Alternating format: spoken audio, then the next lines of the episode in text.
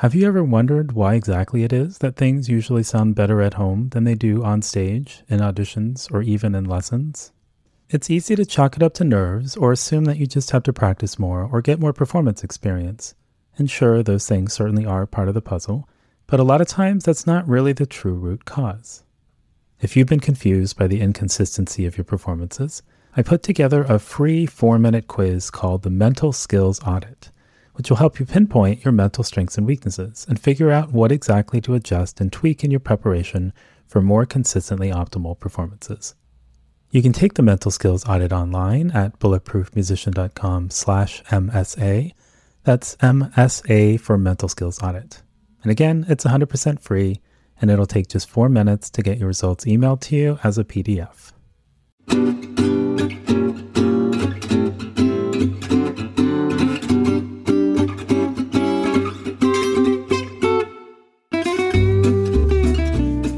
This is Noah Kageyama, and you're listening to the Bulletproof Musician Podcast.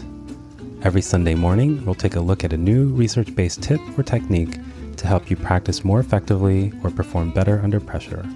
And on the first Sunday of every month, I'll have a guest from the music, sport, or research world who will share their insights on how we can all be a little more awesome in the practice room and on stage.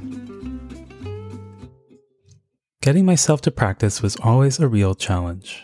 I'd almost always find some excuse to do almost anything else, whether it was playing with a cat, rearranging things in my room, or trying out all the different vacuum cleaner attachments.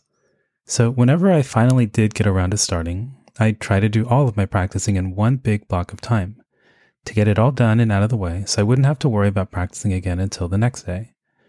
There are a lot of problems with this approach, of course. I mean, if practicing is already at the bottom of your list of things you want to do, knowing that you're going to be doing it for the next two or three hours in a row does not help with motivation.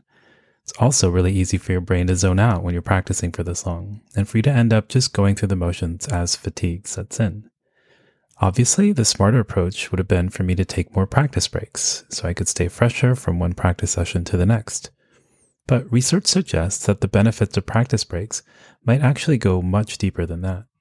As in, there may be some important differences on a neurological level in terms of how information is encoded when we take longer practice breaks, where longer breaks could help you retain more of what you're trying to learn. How so? Well, researchers have known for many years that we tend to remember things better if the learning of new material is spaced out over time, as opposed to being crammed into a single block of time.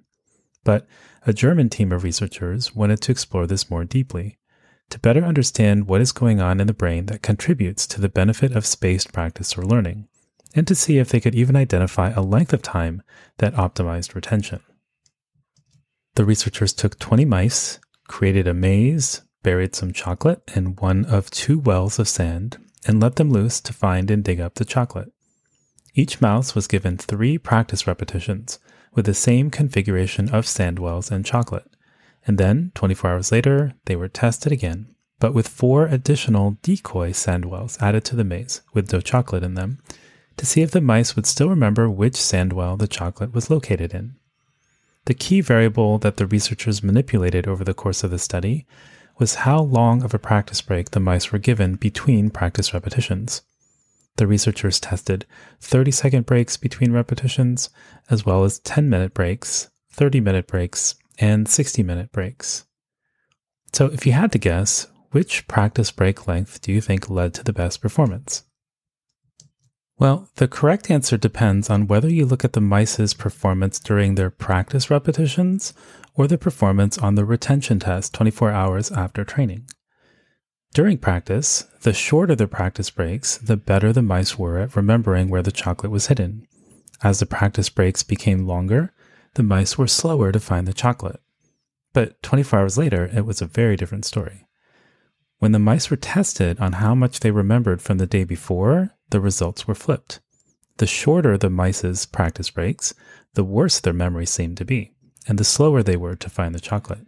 Whereas the longer the mice's practice breaks had been the day before, the better the mice's memory, and the faster the mice were at finding the chocolate on the retention test. So why might this be? Well, the researchers measured neural activity in the mice's prefrontal cortex as the mice navigated the maze, and what they found kind of surprised them. They thought that doing practice repetitions spaced closely together might activate the same set of neurons, whereas spacing repetitions out over a longer span of time might lead the brain to see these repetitions as unique and different events and therefore use a different set of neurons. Totally makes sense, right? Yet, they actually found the opposite to be true. When the mice had short practice breaks, there wasn't a lot of overlap in the neurons that were activated from one practice repetition to the next, whereas the longer practice breaks actually led to more of the same neurons being activated in each practice run. So, oddly, it seems that longer pauses actually led to stronger reinforcement of the neurons needed for effective recall, while shorter pauses led to more random sets of neurons being activated from one practice repetition to the next. Mice navigating a maze in search of hidden chocolate, and humans navigating a Bach partita in hopes of arriving at the final chord without taking a wrong turn, are slightly different challenges, of course.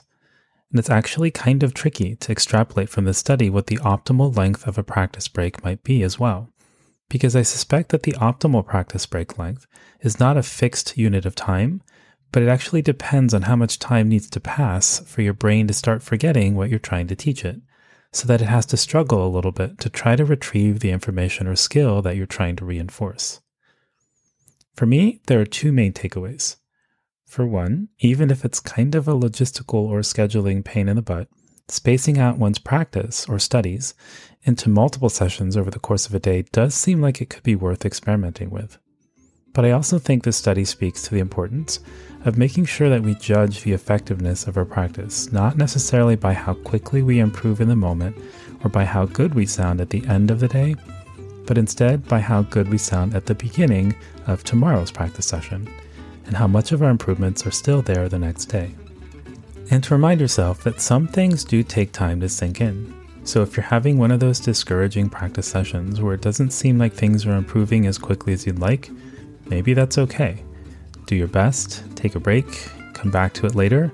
Maybe tomorrow you'll surprise yourself by sounding better than you might expect. You can find links to this week's study and other resources at bulletproof musician dot com slash blog. And if you found the episode helpful, please share it with a friend or practice buddy who you think might also enjoy experimenting with this during the coming week.